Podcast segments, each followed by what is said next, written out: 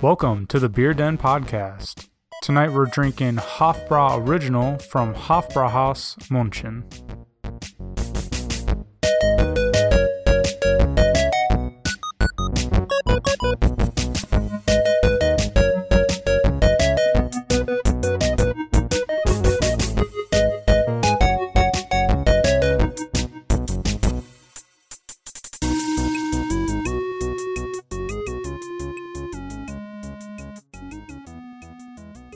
Hey everybody, welcome back to another episode of the Beer Den Podcast. My name is Ethan Hoopy. And I'm Michael LaRoe.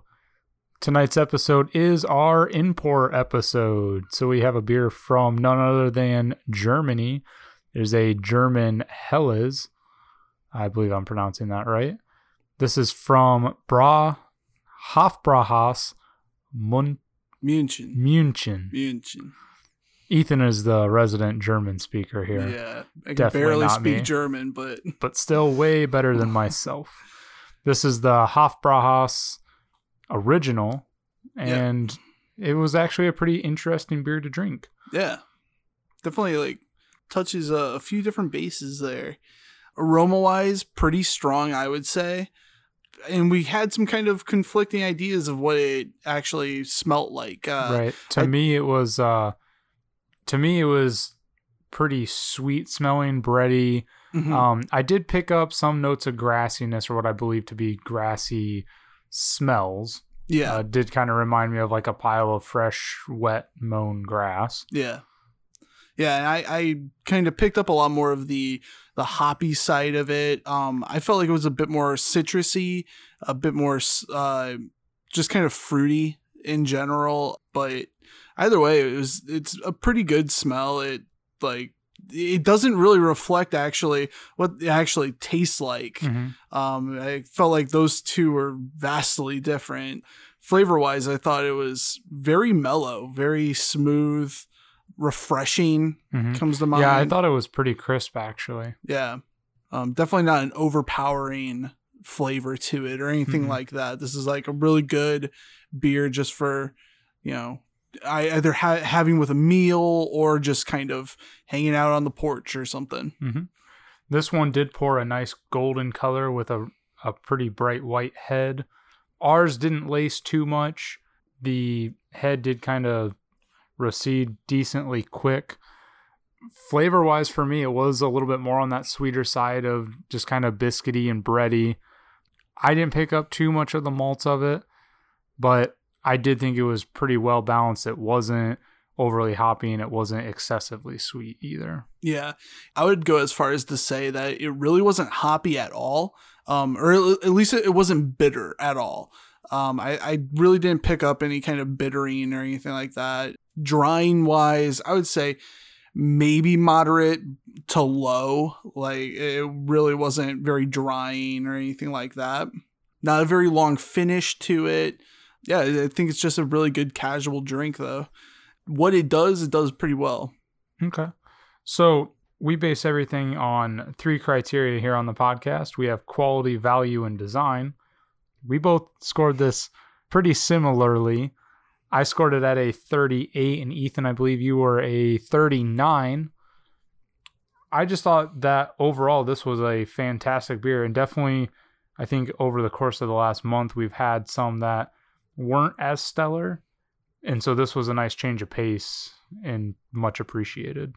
Yeah, for sure. This one, um, a lot better than I think we've had in recent past. It's just a good experience all around. Like it's smooth, but there is some there is flavor there. But then you know it's not overwhelming or anything like that. Which I, feel like in the craft brew world, that tends to be what people uh, go for is things that are really bold. And this I think does a really good job at being something that's a little bit more subdued and just easy to drink. Is that, in my opinion, it's bold, but it's modest, Yeah. which are kind of just oxymorons.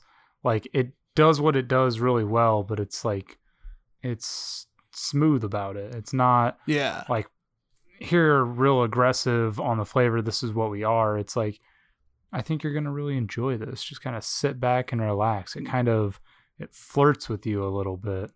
Value wise, this came in at 275 for a single, which in the grand scheme of things, not too bad for a 12 ounce pour. Yeah, no, uh, definitely, uh, definitely a competitive price. I ended up giving it an 18 because just because it, it, it's such a good price for it and quality wise, it's really good. So Mhm. yeah, I really like where it's priced at. Yeah, and value, I was the same for that. Uh, design, we also matched up our scores. We both had 19s. I thought Yeah. the bottle did a really good job. For it being an import, it actually does have a description that is also in English, which you don't typically get with a lot of Yeah, you don't always beers. see that. Um, what was also impressive with this one is it had the alcohol content, 5.1%. We've Mhm. seen that on numerous imports in the past. Nothing in terms of what that alcohol content is going to be. Yeah, Uh, this did have an upper neck label, which was good. It was lacking on a unique bottle or any stamping, and it didn't have social media or website, yeah, but we kind of didn't expect that with it being an import. yeah. It would definitely be nice to see the uh like some sort of website or social media, but honestly, that was probably like the worst part about the bottle. Like everything else about it, like it does have the ABV. It has a actually pretty good description um, that kind of gives a little uh, flavor text to it while having some actual details. I, I do feel like they fill the space of the bottle pretty well.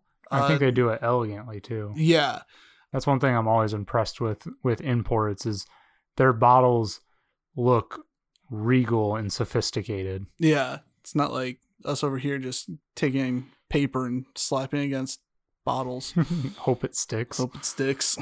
That, but that's also one thing that I like about American craft breweries. Like they have crazy designs. yeah, They're more of the I don't want to say lower class because that's not what I'm like meaning to go with, but like they're just more fun and out there. A bit more and I think edgy. that's yeah, edgy and exciting. yeah. And I think that's fun, and that's what I do like to see. I like to see both ends of that. Yeah, it's kind of like the imports that we get. It's sort of like we've been doing this for like hundred years. Like we know what we're doing. We know what we're about. yeah, And meanwhile, we're this is sort of the fun, energetic, sort of new kid on the block. yeah, new kid on the block. Just kind of you know, yeah, we're just having fun with it and just Mhm. experimenting and all that kind of stuff. And yeah. So all in all, we have a 76 for you, Ethan, and a 75 for myself. That's going to average out to 75.5 for the German Helles Hofbräu Original from Hofbrauhaus München. hey, everybody, thank you for listening to another Beer Den review. Don't forget to follow us on social media, links down in the description. Subscribe, like, and share. And if there are any beers you would like us to try out, leave them in the comments below. We'll see you on the next episode of the Beer Den Podcast.